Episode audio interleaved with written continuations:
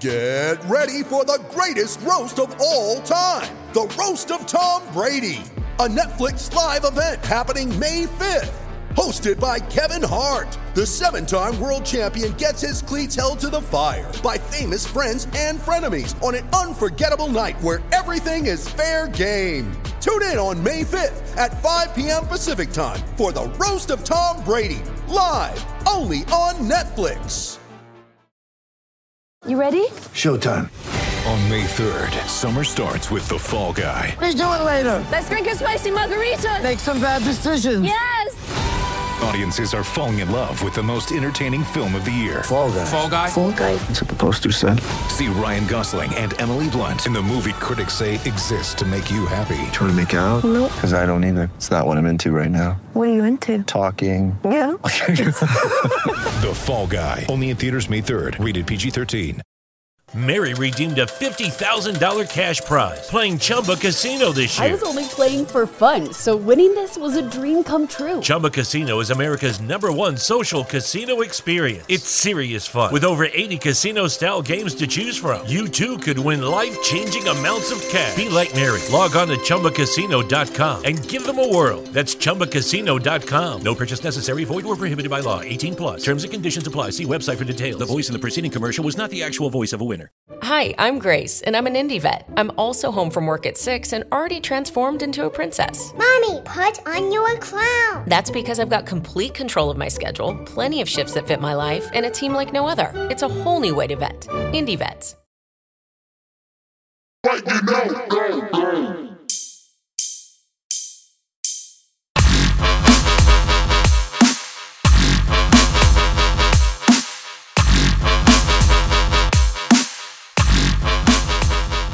is going on, Belly Up Sports fam?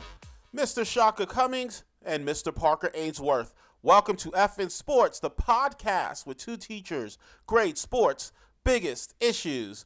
Parker, happy Memorial Day to you, sir. How has your weekend gone? a lot like every other weekend where I hadn't left the apartment a whole lot. No, it's been it's been okay. Um, you know, we we did we only normally do takeout once a week, so we got a little pizza for a second takeout this week and felt good about it. But you know, nothing too crazy. How about yourself, Shaka?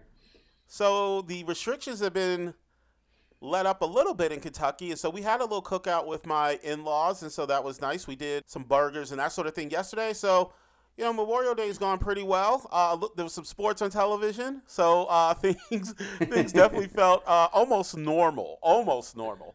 Uh, sports Park- were almost normal too, I guess, right? yeah, Almost sports. Parker, what gold stars do you have for this week? Uh, my gold star for the week uh, goes to ESPN. Um, I think I detention them recently, but my gold star goes to ESPN because uh, this weekend, yesterday, today is rec- recording on a Monday. Yesterday, Sunday, they played a couple hours of versions of the best of This Is Sports Center commercials and divided them up into a bunch of different categories and um, like best with mascots, best with single athletes, best with teams or whatever. Uh, was a great ad campaign for about 25 years. Uh, I'm sure it's all over their ESPN, uh, what you know, com and the ESPN Plus app and stuff like that. If you can go look it up. But those ads were always really funny, and they did a whole, you know, couple hours worth of, of footage around them. A lot of inside stories and stuff on it too. But that was a lot of fun. Good couple hours, and frankly, a couple hours that like took me back to my childhood. And it, like, you know, it's kind of sad to think about. But like, Stuart Scott was a guy I had breakfast with every morning in a lot of ways, you know. And so like, just being able to sit there and watch him on Sports Center while I had a bowl of cereal. And so now that to get to see him on screen again is really cool. Do you have a favorite This Is Sports Center commercial, Shaka? Actually, I do, and it kind of connects to my gold star. My favorite This is Sports Center commercial is the Manning family doing the tour of ESPN's facilities. and so Peyton and Eli are just kind of kicking each other and being, uh, you know, brothers. And uh, I, that's my favorite. What's your favorite? Um, my favorite that was like super simple was like Jay Harris is coming around the ESPN facility heading towards the elevator, and he like he hits the arrow on the elevator button, and the door opens and it's the New Jersey Devils mascot, and he walks in the elevator and says, "You going up?" And the devil just shakes his head side to side like, "Nope," and he goes, "Ooh," he like sprints out of the elevator, and for whatever reason, for like the 15 years that it's been on the air and I was a kid, like I just always loved that commercial. It's just so it gets me laughing every time. There's lots of funny ones, but that one gets me laughing every time. No, that was hilarious. Um, my gold star goes to Eli Manning, and Eli Manning joined Twitter. Yay! So I root for the Jets and the Giants, and I've talked about why I root for both of them on a previous pod. So you can definitely go check them out to f- find out the reason.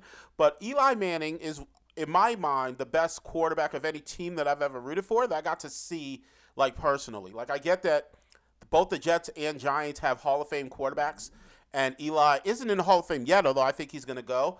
But um, he's one of my favorite football players of all time, and so it's awesome. He joined Twitter. Uh, he shot a tweet out there, which was hilarious because the tweet that he shoots out there is like a play on Hoosiers, and he talks about getting to Twitter late.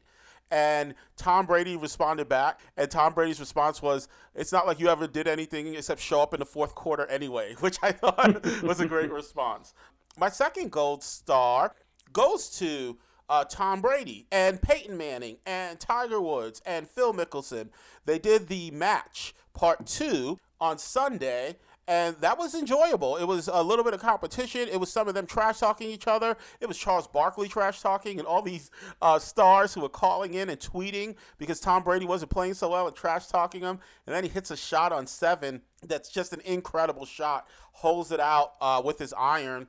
It's, I mean, you have to go back and see it if you haven't. It's amazing. He actually splits his pants, like reaching into the cup to pull the ball out, which also is amazing. So just uh, a little bit of competition yesterday, a little bit of golf. I'm not the biggest golf guy, but it was nice to kind of see Tiger and Phil, who are obviously notable names, but also these guys who, in Peyton and Tom, who you know, obviously golf isn't their thing, but competition is. And so to see them get out there and do this thing for charity, they raised like over $20 million, which is crazy. And all that's going to go to COVID relief. So that is all good. All good stuff. Um, I got a couple of detentions. One is a little sillier than the other, so we'll start there. The Washington Nationals revealed what their World Series rings are going to be like. You know, obviously they were hoping to hand them out at a ceremony for their first home game that is now a couple months past due and whatnot. Um, but on the side that they're not personalizing, every single ring has the baby shark emblem. And if you're not sure what I'm looking at, uh, look it up online. It's plastered plenty of places all over Twitter. But the idea that the Washington Nationals need to somehow immortalize the baby shark trend that did take off, and they did play it, I guess, at home at home games and stuff. But I just it I don't I don't know that if in 20 years if those guys are going to look back like oh yeah remember that Baby Shark song like there's probably something more important to put on the side. Um, so whoever made that decision gets a detention from me.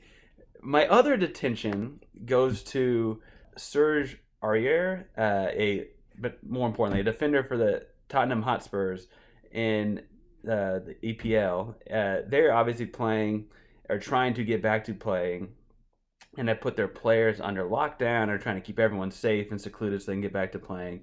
And for the third time since since lockdown started, he breached the contract of sorts and left his lockdown area to go. I guess this third one is still under investigation, but the things have been just like going to get a haircut or going like it's like dude just just let it grow. Like it's not this is not important not important enough to break your hotspurs contract. This is not important enough to delay the start of the league. This is like what are you doing? Um, and it also makes me a little bit worried about what's going to happen if we you know put a bunch of nba players in orlando and vegas and say you have to stay in your hotel for the next three weeks. Like maybe they don't. so, well, based um, on what we saw in the last dance, we know that the stars are going to be locked down. Like that's not going to be LeBron's not going anywhere because they can't afford to let him get corona. Now, Kevin Knox, he'll be all over the place. um, my detention this week goes to Reggie Bush, and it goes to Reggie Bush because it's come out this morning that he's uh, speaking against the NCAA paying players. And not only do I disagree with that sentiment, like obviously, again, we've done that podcast already, but like, dear Mr. Kettle, you're black, sincerely the pot. like that's what I'm thinking. Like Reggie Bush got his Heisman taken away because of illicit benefits that were given to him. So like you don't get to speak on and tell folks about how evil everything is when your family was taking money uh, under the table. Like, you know what? You can calm down with that. Like, I don't need you to be holier than now. You can step off of your soapbox, and until you get an AD job, you can just shut up. I don't need. I don't need his opinion on that one. We got a full slate on this Memorial Day. We're going to talk a little bit of football. We'll talk about Tua Tagovailoa and whether or not he should start for the Miami Dolphins. We're also going to talk NBA and the best coaches in the history of the NBA to not win a ring. And then we will wrap up with a little fun discussion about sports podcasts. So, without further ado, Mr. Ainsworth, are you ready to go, sir? Ready when you are, Shaka. Okay, Mr. Ainsworth, we're going to talk a little bit about Tua Tonga Tagovailoa, the first round draft pick for the Miami Dolphins. And the thesis statement reads The Miami Dolphins need to start Tua Tagovailoa from day one when the NFL season returns. Based on that thesis statement, what grade would you give? Uh, I'm gonna go like a low B. I'll call it a B minus. What are you thinking, Mr. Cummings? I think I'm gonna go a little lower than you. I think I'm gonna go with a C. This is one of those A or F deals, so I'm gonna settle at a C. Mr. Ainsworth. So when it comes to Tua Tagovailoa and the Miami Dolphins, and whether or not he should start from day one, you gave that a low B, B minus. Talk to me about your reasoning. What are you thinking? Why are you a little bit hesitant? What do you think is good about Tua starting? So there's a couple ways I'm, I'm looking at it, and I think kind of like you said, there's like the A reasons and the F reasons, and so I'm trying to like balance out why it would be one or the other, right? But uh, as I look at it, I think A, like an A reason, would be that obviously it's a whole different experience to get him out there playing at the pro speed, and the more experience you can get him, the better. It's hard to mimic NFL game speed even at an NFL practice, right? And so the idea is that this is your quarterback for a long time, getting him up to speed would be nice. The other thing I'll say is that if he's going to be working with guys like DeVante Parker and Preston Williams and Jordan Howard, the truth is you want to get him working with those guys quickly. You want them working on some sort of a rhythm and routine and, and understanding when you're coming in out of breaks and how you're going to hit that eight yard back or you know whatever however they're going to do it. Uh, the the reason I gave it a B minus as opposed to an A though is because Miami has a very young offensive line. They have uh, if you want to call him a veteran, he's he's had a, a fairly up and down career. The new left guard, because he's not a tackle anymore, Ereck Flowers. They have Thank God he's not a tackle anymore. He almost killed several quarterbacks that played for the Right. Giants. they they but they have a couple rookies, uh, and uh, I think it's is it Robert Hunt uh, and Austin Jackson are both relatively young NFL players. Ted Karras isn't an old NFL player at center. With this young offensive line, typically young offensive linemen very rarely don't, I guess, but typically they, they get beat up by mature NFL defensive linemen. A lineman is a position that typically your prime or your good years comes a couple years in the league once you've physically matured, you've gotten bigger, stronger, faster, you understand the schemes better because NFL schemes are so much more complex. You know, I, I was I remember being mind blown when I went to college that even a Division three college center is supposed to be able to tell something about the coverage by checking where the safeties lined up, and I was like, oh my god! And the NFL jump is a whole nother jump from that, right? Um, and so the the idea that that's where college centers are, and then you look at like an NFL center is going to have even more tendencies, you know, based on reading things. So I think that this idea that those guys are just going to be able to just step in and play, even at, you know, the ones that aren't rookies, even the, the slightly older guys, is, is a lot. And when you have a young offensive line, that typically means you want your quarterback to be able to run um, or to be able to you know move around in the pocket. Tua can certainly do that, but we've seen you know multiple times in the last three years that that also is a chance for him to get hurt. And if you drafted him in the top five, intentions I would hope are that he's you know a quarterback potentially of the future. And if you're going to have him out there where he could get hurt because you have a young young offensive line, I think that might outweigh the benefit of him playing with a DeVante Parker and a Preston Williams, right? Um, you know, DeVante Parker, Jordan Howard, Preston, those guys are great. I don't know that it's worth investing in that relationship with Tua over his potential health. Where I want to start is just that understand everyone, we're assuming Tua's healthy, right? That's the first thing. Of I mean, the course, of biggest course, thing yeah. is he's got to be healthy enough to be able to go out there and play. And then you start asking the questions.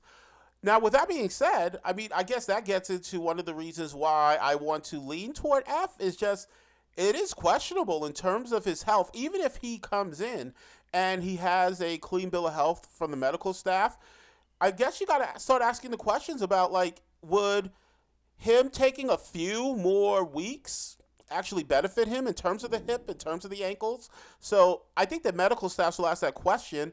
I also think that there's there's a piece that if you understand Chan Gailey, who's going to come in as the offensive coordinator, and the uh, relationship that he has had with. Um, oh my gosh, not forgetting Miami's quarterback's name, the Harvard guy. Um, uh, Fitzpatrick. Yes, Ryan Fitzpatrick. The relationship that he's had with Ryan Fitzpatrick when they were with the Jets, they actually worked really well together. There was a year where Ryan Fitzpatrick was the starter, and the Jets they were in the playoff hunt until the last game of the season, and then Fitzpatrick wet the bed in the last game of the season. But he right. threw for over 3,000 yards. He had uh, a pretty high QBR that season. And so knowing that Chan Gailey is going to be the offensive coordinator along with Ryan Fitzpatrick, it actually gives you an opportunity in this non-traditional offseason where you're basically doing video conferencing to say, hey, you know what? Let's let Fitzy start this thing. He knows Chan's offense. He's had success with it. And we can still wait a little bit on Tua. Now, the pieces that go into maybe why you want to start Tua is the visions of watching him at Alabama, and he was so good. He was so good. Um, and yeah. DeVante Parker catching deep balls from Tua feels like, man, that could really be money. And then you start thinking about, like you mentioned, some of the help that he has. One of the other pieces in terms of that help is uh, Mike Gesicki, who plays tight end. And so yeah. it's always a good deal if you can have that tight end for that young quarterback so that he has that little dump off um, when things get into trouble. And Jordan Howard's a guy who can catch the ball out of the backfield. So, you know, your blitz checks are going to be tight ends, slot receivers, the running back out of the backfield. So you have some of those things. And so I look at those things and I say, okay, maybe, maybe send him out there. And then, of course, what I think everyone goes to, if you think that he should start from day one, you go to the success stories of guys who started from day one. So you look at like a Deshaun Watson or a Cam Newton or um, guys who just went out there and played really well right away, Robert Griffin III. And of course, if you don't want him to start right away, then you look at the success stories of guys who sat for a little bit, right? Because yeah. uh, Carson Palmer sat for a whole year because Aaron Rodgers sat for two years, two plus years, right? So you look at those and you're like, Patrick Mahomes okay. sat a year. Yeah, yeah, Patrick Mahomes sat basically an entire year. These guys, when you start looking through the uh, and try to find a pattern, there's no pattern. Like there's no discernible pattern to say one is better than the other because. Peyton Manning started and ended up being Peyton Manning, right? And Robert Griffin III started, ended up being Robert Griffin III. So like, it's um, Robert Griffin seems to be the telltale story, right? Because the truth is, is he lit it up right out the gates, just like he did in college. There was, it seemed to be like no transition at, at all for him between the college game and the pro game. He stepped out, did the same things, lit it up with his arm and his legs. Was running around people when you put all your people in the box, threw over the top of them. And he had a really great rookie campaign, and then he gets hurt, right? And there's like the the that like defining moment in I forget if it was week 17 or the first week of playoffs that year, but um, where the turf's not great because it's been bad weather in Washington. He slips and falls and then gets popped, and it's like, oh, that's it. Robert Griffin's done, and there's a real chance of that with Tua. Again, I go back to the youth in his offensive line happening earlier in the season as opposed to later. But I think you brought up one great point, Shock, is it's not like they don't have another option right? They do, it's not like they don't have another quarterback to play, and it's like if we don't play Tua, we're essentially tanking again. The truth is, Fitzpatrick, you could argue goes into like could go into the Hall of Fame of journeymen across all sports. Like he seems to be this like very eh, you know just above mediocre quarterback. He is never going to be an all-time great quarterback, but he'll be just above mediocre wherever he plays for the rest of time. They also have Rosen still, right? Who they trade they shipped people off for a year ago. Yeah, absolutely. So truthfully, it's not like there is this big rush. It's almost like if you could the golden scenario I see would actually be playing having Fitzpatrick if you need him, but playing Rosen to where he's tradable, right? Playing Josh Rosen until he's like, huh, this guy's still young. Frankly, he's younger than number one overall pick was this year, right? He's still younger than Joe Burrow. So you could play him, make him tradable, make up an asset, and then bring in some help back to help Tua once Tua's ready to go the biggest thing to me is that they have Fitzpatrick, who, like, I'm looking at Pro Football Focus and their ranking of quarterbacks, and Ryan Fitzpatrick had a better season than Matt Ryan, Carson Wentz, Philip Rivers, Baker Mayfield, Teddy Bridgewater, Jared Goff, Gardner Minshew, Jameis Winston, Dwayne Haskins, uh, Joe Flacco, Andy Dalton, Daniel Jones, Mitchell Trubisky, Kyler Murray, Josh Allen, uh, Sam Darnold. Like all these guys started games, and Fitzy was better than all those guys, and he knows Chan system. I think that there has to be something said for dealing with playing quarterback in the time of pandemic. Like Tua's going to come in, and there's going to be so much that's already going to be new for him, and so to not have a traditional offseason to kind of get ready for that stuff. I think that that's as good a reason as any to say, you know what? Yeah, we're gonna run Fitz out there at least for the first few games in the season, at least for like the first quarter, first half of the season, and maybe you get the best of both worlds in that way. The old Hannah Montana lyric: you get the best of both worlds. You get Fitzy out there for maybe the first half of the season. Transition Tua in. Tua gets to learn the system, and then Tua can come in and finish up the second half of the season. I don't know that the Dolphins have Super Bowl aspirations anyway, so you can always make adjustments off of any of these things. But I think there would be something to going out there and saying, you know what, we maybe we do tank the season a little bit and see if we can get a high enough draft pick where they could get like that Oregon offensive tackle, uh, Penei, like because he's he's good enough to go number one overall, but he probably won't with Trevor Lawrence being in the draft. So like, you know, just maybe setting yourself up so that you can get to some of the help that you know that he's going to need, and guys who could all grow up together under Coach Flores. I think that there could be something to that as well.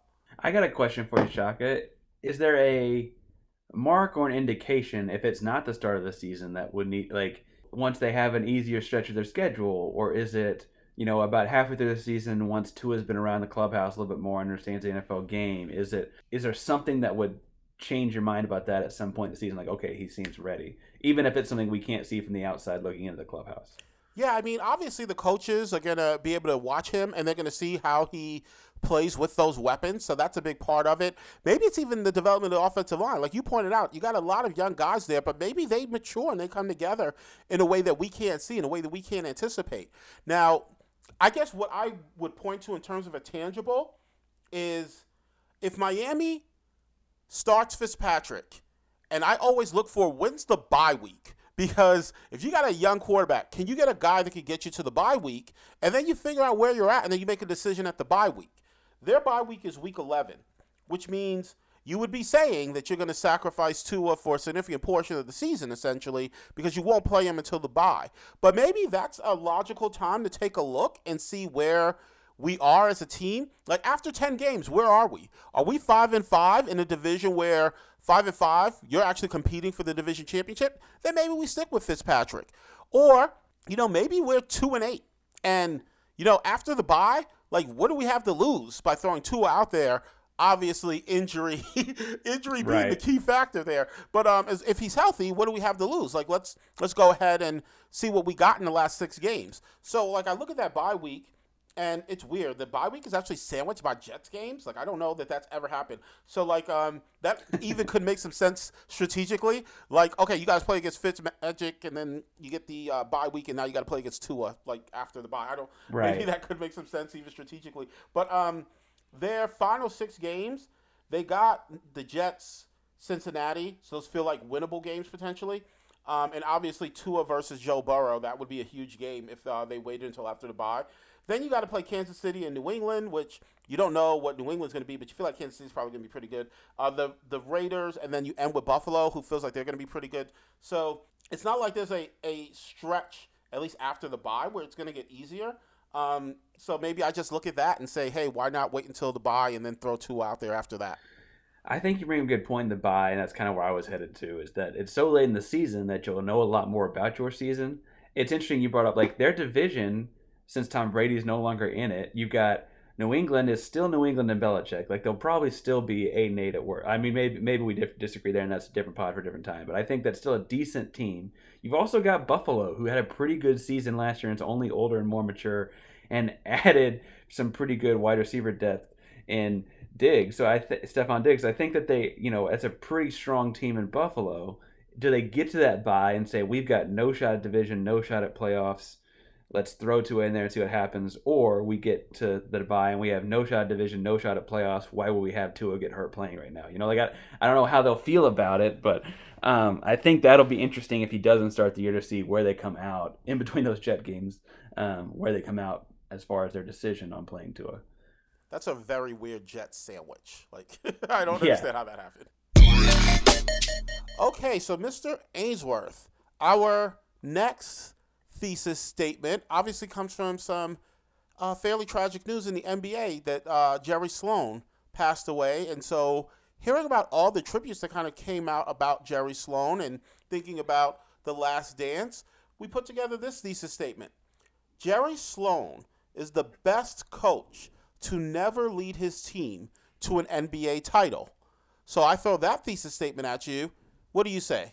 Um, it might be because I'm sentimental, Shaka, but I'm leaning towards like an A minus, and I think that's mostly an A minus because I think it's hard to definitively give the crown to any one person. But I think he's very, very high, if not the top of the list. So I'm gonna give it an A minus. How about yourself? So Jerry Sloan, in my mind, is in this group of coaches that all deserve some credit. Uh, that being said, I graded it a little uh, lower than you because I'm in the B range, and I'm probably thinking B. I'm just going to go straight solid B. Parker, so now we're going to talk a little bit about the greatest coaches of all time who have not won an NBA championship. And obviously, this is uh, triggered by the passing of Jerry Sloan. Incredible, great Hall of Fame coach with the Utah Jazz, and also a great player with the Chicago Bulls, which uh, I, people forget about. Um, I wasn't old enough to see him, but my dad Right. will tell you that like Jerry Sloan was as rough and tumble a player as there was, and he played in an era where like that was allowed. so my Right. dad always respected Jerry Sloan. But um, obviously Jerry Sloan's pretty high on the list. Uh, you you went A minus, I believe. So talk to me about uh, Jerry Sloan and your what you feel about him as a coach. So I said A minus because there's part of me that's probably caught up in nostalgia because he just passed away this past week. Uh, it also comes right on the heels of The Last Dance. There's also part of me that might be like measuring myself and trying to not get caught up in that. So I don't know why I settled A minus as far as which one of those it is. but I have always thought of Jerry Sloan as a great coach that just could not get over the hump, in large part because he had to play Michael Jordan a couple times. And if you remember, there was a couple times earlier in the Western Conference that he had to play a guy named Akeem Olajuwon. Shout out to my Houston Rockets, right there. There's a he really ran into those two walls of sorts, though. And the funny thing is, when we measure the greatness of Jordan, or the greatness of Akeem, or the greatness of Shaq's Laker, Shaq and Kobe's Lakers, or, or Tim Duncan, or whoever, and not necessarily just who won titles, because lots of players have won titles. People forget that before the like 87, 88 Lakers, like it was kind of seemed somewhat impossible to win back-to-back titles because no one had done it since the 60s and then the lakers did it the pistons did it the bulls did it the rockets did it the bulls did it again right? Like until that like 10 year stretch it had been a long time. And so we don't just measure guys anymore by how they win titles but also by how they shut people out of titles right? How they're closing windows. Like part of those warriors legacies from the last five years will be you know they did to james harden what jordan did to the to the jazz right? Or, or whatever you want to do right um, James Harden is top two in MVP four out of the five years, and he can't get past this team. Right? That's a, that is a bar to measure those Golden State Warriors teams. What I what is interesting to me is that there's it's like you said, there's a tier of coaches that have not won a title. I did not feel comfortable putting current head coaches in that because you know, like I, I would put a D'Antoni in there, not just from my Houston Rockets fandom. If you hadn't been able to by the first three minutes of the segment, I'm a big Rockets fan, but he's also did a lot of work with Phoenix. Phoenix changed basketball in the mid 2000s, and he was a big part of that. But I don't want to necessarily say he's the best coach to ever, in this same tier because if he wins a title in two years, frankly, it might not be with my Houston Rockets, but it, with, if he wins a title in two years, I'm going to look like an idiot, right? So I don't want to put current guys on there. That's that's all I have to say. If I look at guys that are certainly no nowhere near current anymore, because like a Mark Jackson could come back or, or whoever, but like George Karl is not coming back, right? Hubie is not Hubie Brown's not coming back, right? Um, Donnie Don Nelson is probably not coming back, right? um, a lot of these guys, uh, if you look at them as the greatest coaches without titles, well, sure, I'm sure name some of the same names. Jerry Sloan has the highest win percentage as far as regular season and postseason win percentage. I I have him ranked pretty highly. So I want to break it down into a couple of different categories. I want to start with uh, the category of coaches that, in my mind, they're great coaches, but they're never going to be on a list like this. So there's guys like Jeff Van Gundy and Stan Van Gundy, who I absolutely love. Flip Saunders, uh, another uh, coach who's passed away. These are coaches who I absolutely loved, and I think that they incredibly intelligent about basketball. I, Um, I really I, I hesitate to say either of the Van Gundy brothers are done. I could see either one of them being back in the next two or three years. No, absolutely. If it, if it was the right job, I could see Jeff Van Gundy even doing the Knicks again. Frankly, um, but those Right. guys I think are incredible coaches, like incredible basketball minds, and so uh, there's a there's that tier for me, and then there's the tier where I look at, and this is where Jerry Sloan is kind of in this exalted space of the best coaches to not win a championship, and for me, it's hard to pick one. If I'm looking at Jerry Sloan, who you you listed his accolades, he's he's an incredible coach. So I'm not gonna try to knock him, but it's hard for me to pick him from Don Nelson. Don Nelson has won more basketball games than anyone else in the history of the NBA as a head coach, which is something to consider. I mean, you talked about it. People kept hiring Don Nelson. Why? Because Don Nelson wins. Where Don Nelson struggled was always in the playoffs. Um, and he has one of the greatest upsets in playoff history as well as a head coach. So he had some success. He also obviously didn't have the playoff record that a Jerry Sloan has. Uh, Rick Adelman, Rick Adelman, his best chance to win an NBA championship in my mind is actually not the Sacramento team. Uh, and I fully recognize that if we look at Tim Donaghy and the fouls that were called in that game seven with the Lakers, you're like, oh my gosh, how's that not his best chance? Uh, he- for for reference to any young, uh, we'll say student who is listening and does not know the full extent of the Tim Donaghy story, the fouls I think at some point were taken off of YouTube, but Donaghy was later found guilty of working very literally with the mob to rig basketball not, not games. found guilty. He said, like he, Yeah. like Donaghy said, this is what I did, and then pointed to that game. It said, go look back at the Western Conference Finals. Uh, What year was it? Like 2003 or something. Um, it was Game Seven. Game seven. Yeah. It was Sacramento Lakers. I just can't remember the year. And I, but you can keep. 03 he- soundtrack. But I- he he, he calls a, that game.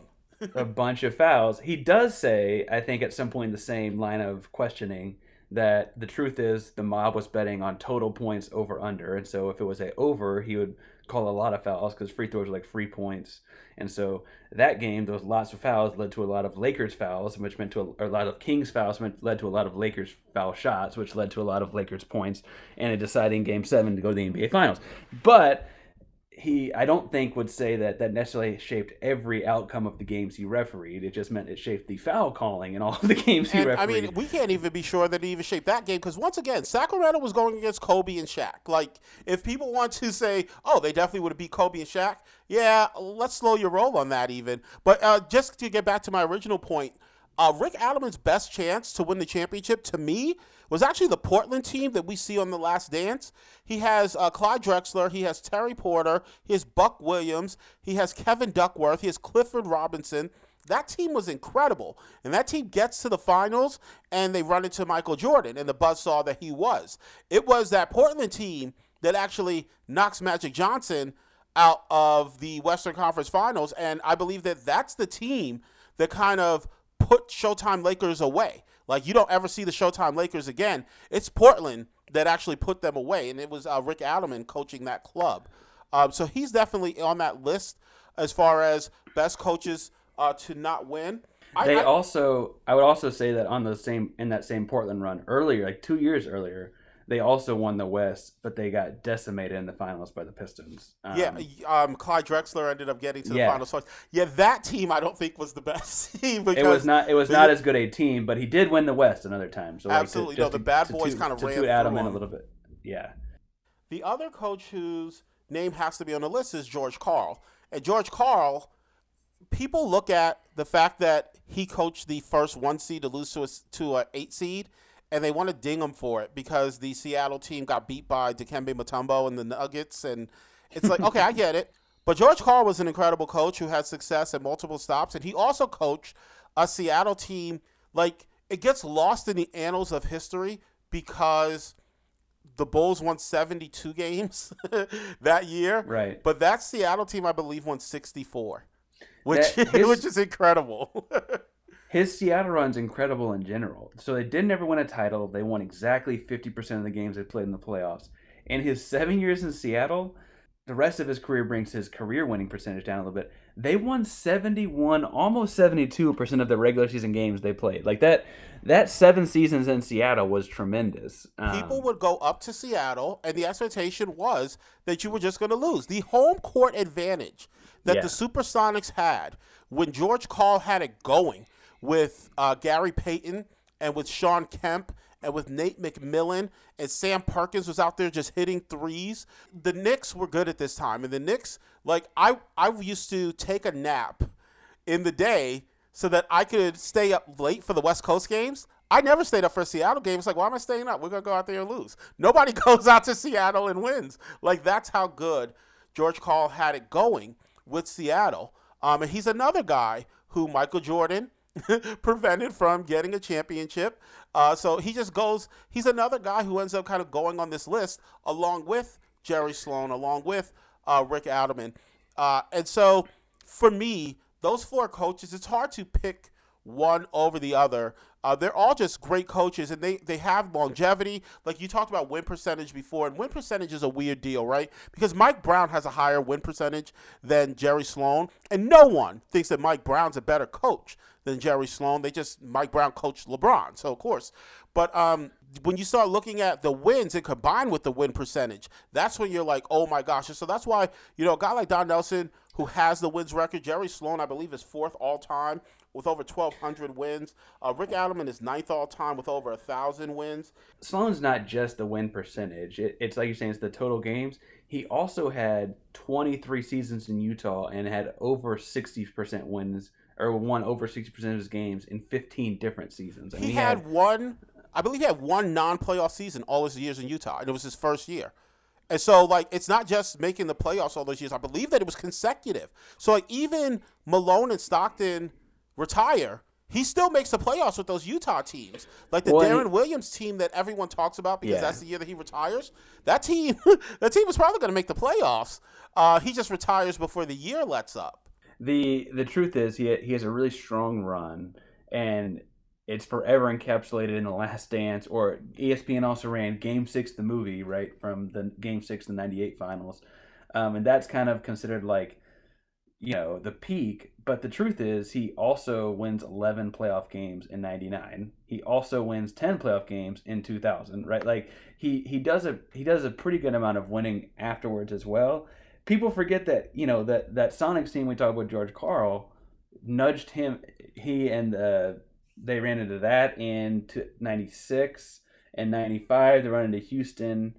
I guess in 94 they also ran into Houston. Um any, anyway like, No, like there's a lot some good teams in the West where they probably Yeah. could have got to the finals. Absolutely. um, and so the truth is, like, yes, he didn't get to the NBA finals, but there's a chance if he beats Houston in 94 or 95, they're in the final. I guess they have to get beat Barkley and the Suns as well, but like they're also in the finals, right? Like the those are also big seasons uh, as far as run, just running into an all-time great.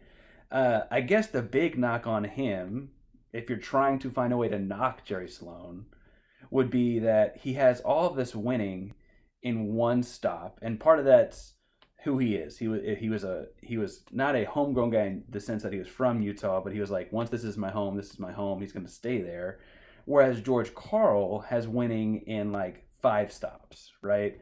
Uh, Don Nelson had regular season winning in all four of his stops, right? Yeah, But I don't want to get into like knocking these great coaches, but that could work both ways, obviously, right? Because in order to be in five stops, you had to get fired in four. And George Karl Right. got fired.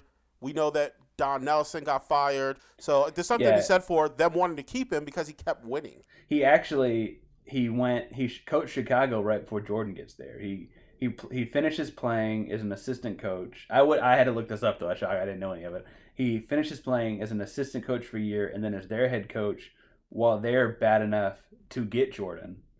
They kick him out right before getting Jordan. He goes on to assistant coach in Utah and then moves into the head chair. Um, so you so could argue on. he led so to can't we put that on Jerry Sloan's resume then?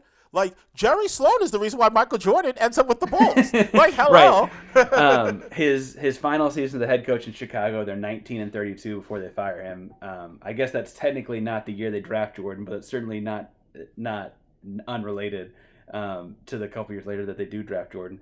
I would say it's interesting that if you're going to put that as opposite one another, his time in Chicago ends up leading to his biggest knock on his coaching resume, not because of anything to do with Chicago, but a couple years later they draft Jordan, and then about 15 years later he can't beat the guy, and that's it, right? like that's that's a weird connection to make, but that's the only two franchises he's tied to are Well, uh, Utah He's and got to find. He's got to find a way to keep the cocaine circus together. If he could just have done that, his whole career is different if he does that.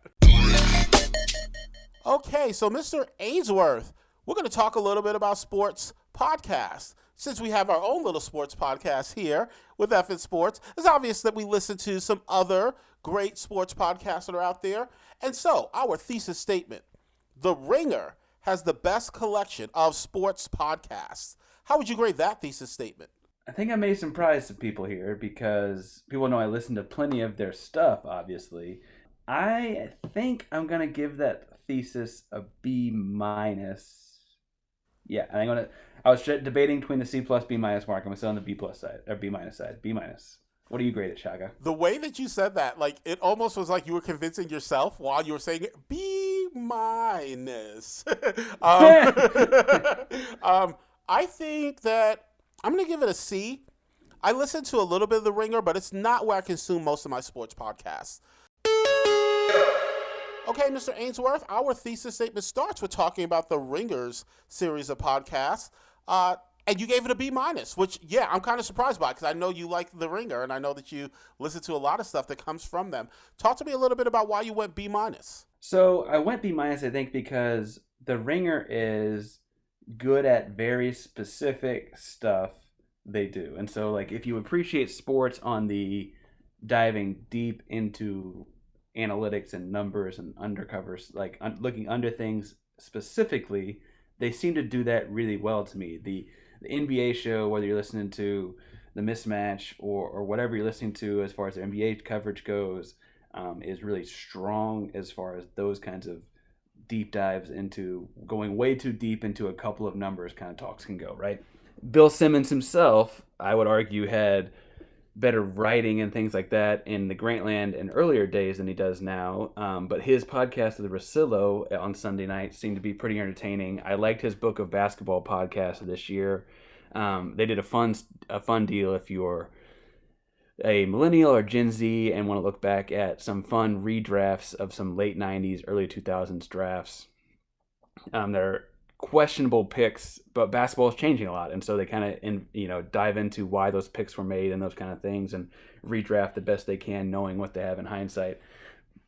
I I think the reason I gave B minus though is because that's not what I'm always looking for when I look for a sports podcast. Sometimes I'm looking for more entertainment. Sometimes I I'm like, but you're diving way too deep into this like true shooting percentage from the left corner. Like I don't I don't need all of that every single time I'm looking for a sports podcast. I think one of the better podcasts that they've done has actually been uh, they did a it was silly, but it was like the hottest take.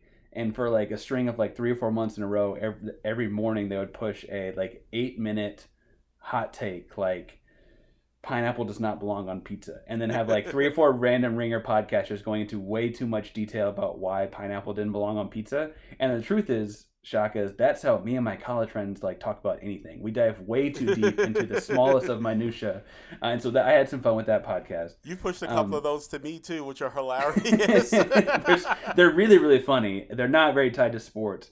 Um, the ringer the ringer does like good stuff too. They do do do pop culture stuff. They do like binge mode and the Game of Thrones stuff. They they do fun stuff. I, I just obviously we've got the best thing going. So you're sitting here listening to the best. You should go back and listen to all of our episodes before you listen to any of these. Absolutely but Chaka, if you're sitting here and you've listened to our whole catalog and looking for something else to listen to as we head into summer and quarantine and so on, what else would you point out as far as you gave it a C, so there are other things you're listening to, I take it? Yeah, I mean it's uh it's the AF scenario, which if you like the ringer, then that's awesome that you're gonna A this. And I like the ringer fine as well, but it's like you said, there's just different things I listen to podcasts for. So like when I want entertaining podcasts, I actually go check out the Belly Up Network of podcasts. We got a lot of entertaining stuff. Now, the question is, what what what is it that you're into, right? If you want general sports, then hello, F in sports. We'll talk about anything. If it's got a ball and some rules, we'll talk about it, right? And we'll grade Even- it, and it tends to be pretty entertaining if I do say so myself. It doesn't even need a ball. We'll, we'll talk about wrestling and boxing and find the whole nine if you really want to. That's absolutely. Um, I don't know that we want. like I'm just thinking. I don't know that we want to be described as the podcast with no balls. So, um, um, but uh, if you like racing, Belly Up does a great job with. They have a podcast called Chair Gating. They have a podcast called the Hot Lap Podcast. They actually will get into NASCAR. If you're a fantasy sports guy, MD's Fantasy Football Show, pretty awesome. If you like basketball, I have been a guest on Hardcourt Honeys, and I absolutely love talking basketball with that crew of folks. And then they have some podcasts that fulfill like really specific niches. Like if you are into minor league San Diego Padres, they have a podcast called Friars on the Farm where they actually talk about the minor league players within the San Diego Padres system. They'll bring those guys in, they'll have them on for interviews quite a bit. If you're into Tampa Bay Buccaneers, there's a podcast called Talk the Plank, which is all about the Tampa Bay Buccaneers. So obviously they've had a lot of content over the last like two months uh, with Tom Brady and with Gronk coming in. Um, there's a podcast on wrestling called uh, Queen's Takeover, which is uh, it's awesome. They just they if you like WWE, AEW, all that stuff, they will talk about it. There's several different uh, golf podcasts as well. There's the Bogey Golf Podcast, which is like that's a little more funny. Um, and it's not that the tee off isn't funny. The tee off is funny as well, but uh, there's a different type of humor. So like if you are more kind of uh, you like your golf and you got you like a little humor infused, then you'll like uh, tee off. If you want kind of um, uh, Caddyshack, then you'll go bogey golf. Uh, so Belly Up has its own niche. Puck Puck Pass, which is a hockey podcast, they have lots of great podcasts on the network. So when like I want to be entertained, that's where I go. When I want to be informed, I actually go to the old standby, which is ESPN. My favorite podcast outside of the one that we do is Sports with Katie Nolan, which I, even though I just talked about like going there for my sports information, um, that if you like sports and you just want pure sports and sports, sports, sports for sports, beat me over the head with sports. You probably won't like Katie Nolan actually. Um, that one's a little more that one's a little more entertaining than anything else. But like uh, Mina Kimes does a couple of different podcasts. She's incredible. I like Bomani Jones. I think that he has uh, great takes on sports. And then um, like one of my favorites is the first draft with. Uh, with uh, the ESPN crew of folks that do the NFL draft. So right around that time of year, I tend to uh, check out all of those to kind of get my uh, my NFL draft information. So Le Batard's one that I go back to. So I listen to Le Batard pretty much daily. It, it right, it's a radio show that they post as a podcast every day, and so I, I listen to it most every day. Um, they also have a whole like family of podcasts. Interesting, you pointed out Katie Nolan and Mina Kimes and Bomani because those three all have their very much a, they are very much a presence on the uh, Le Batard show because they're frequent guests or they're people that kind of got early start. Like, like Katie was on that show a lot in her early career, Mina as well. Uh, it's interesting because they've all seen their like those kind of people blossom out of their show. Um, but the thing that I like about Le Batard, especially in a time like quarantine to listen to, is it's not just about scores and who's going to win and who's the best. It's just funny. It, it's more it's more fun uh, happy-go-lucky than a lot of the ringer stuff is. Um, you pointed out Bomani and Mina, and while they both have fun sides of them, the thing I think is interesting about those two is I always leave that podcast, those podcasts or those two people talking like, huh, like always like feeling like I learned something, even if it's something I probably knew ahead of time. Like I feel like I just got told something or taught something interesting. I told I texted some of my friends the other day when I was listening to Mina. She almost flipped me on this idea that people pay quarterbacks too much. I've always been in the camp that people pay quarterbacks too much. And she almost flipped me on it before that. I had to double take it. Like, whoa, whoa, whoa, wait a second, wait. Like, she really, she really, really pushed that a lot.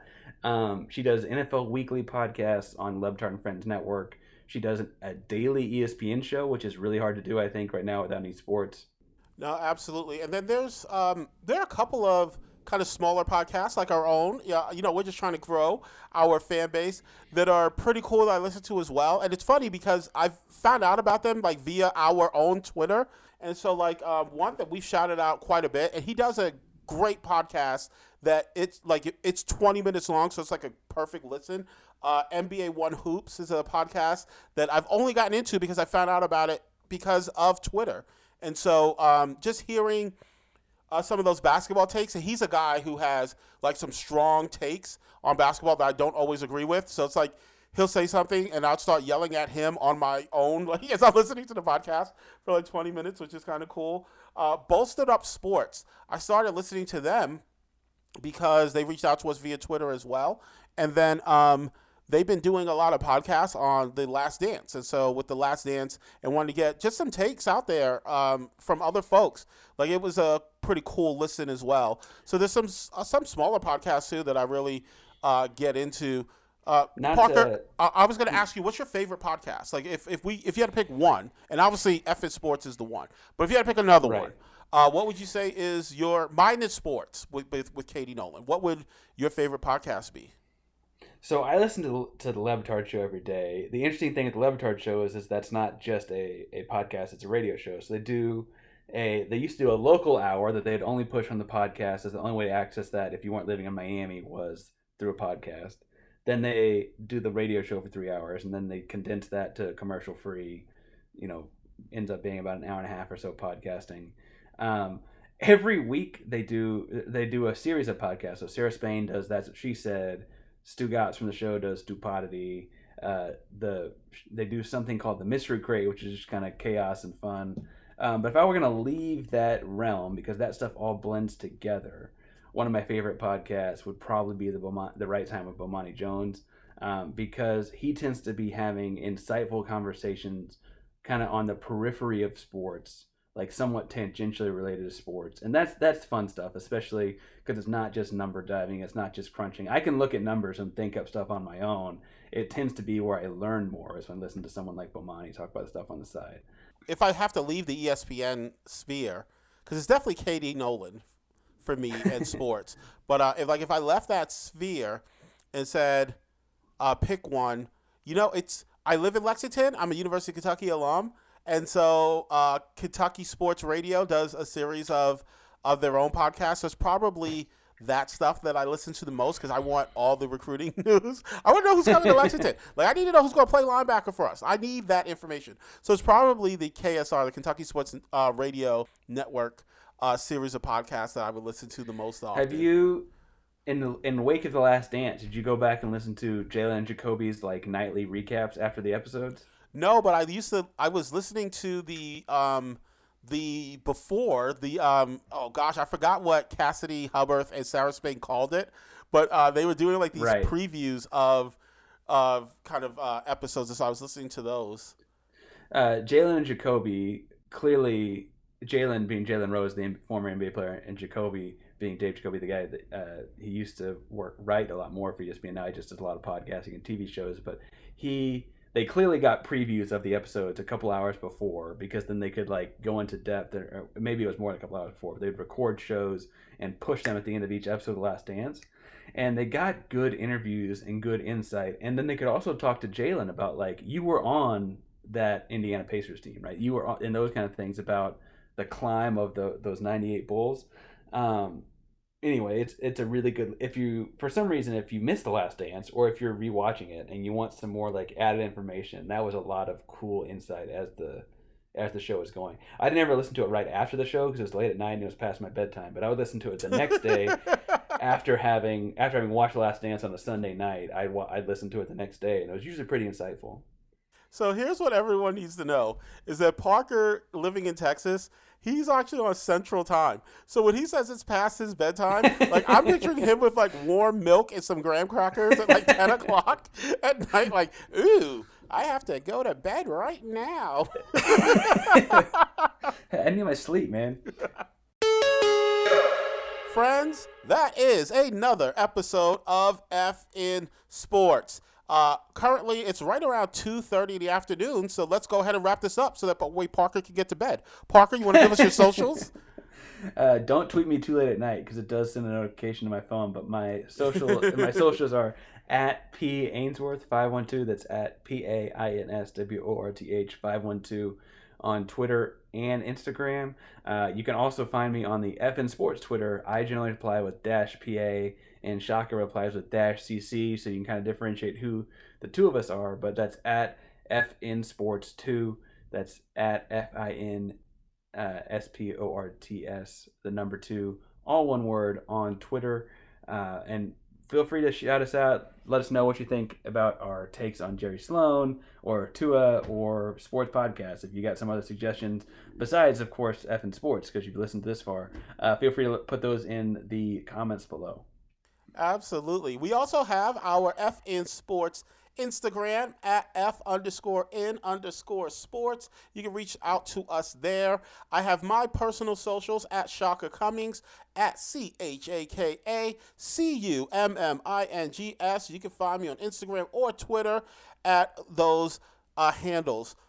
That is it for another week in FN Sports. Thank you guys for listening. Please make sure that you subscribe, like, share, do all those wonderful things to help out our podcast. And check out some of the podcasts that we mentioned. Again, Belly Up Sports, check out uh, the whole catalog of things, The Ringer, ESPN. There's obviously a lot of great podcasts that are out there. But thank you guys for listening to this great podcast. And please remember, when it comes to sports, don't flunk with us.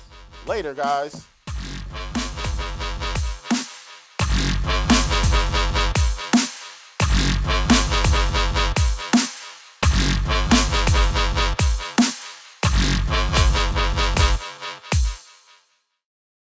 Mary redeemed a $50,000 cash prize playing Chumba Casino this year. I was only playing for fun, so winning this was a dream come true. Chumba Casino is America's number one social casino experience. It's serious fun. With over 80 casino style games to choose from, you too could win life changing amounts of cash. Be like Mary. Log on to chumbacasino.com and give them a whirl. That's chumbacasino.com. No purchase necessary, void or prohibited by law. 18 plus. Terms and conditions apply. See website for details. The voice in the preceding commercial was not the actual voice of a winner. This holiday, whether you're making a Baker's Simple Truth turkey for 40 or a Murray's Baked Brie for 2, Baker's has fast, fresh delivery and free pickup, so you can make holiday meals that bring you all together to create memories that last. Baker's, fresh for everyone. Free pickup on orders of $35 or more. Restrictions may apply. Choose from a great selection of digital coupons and use them up to five times in one transaction. Check our app for details. Baker's, fresh for everyone.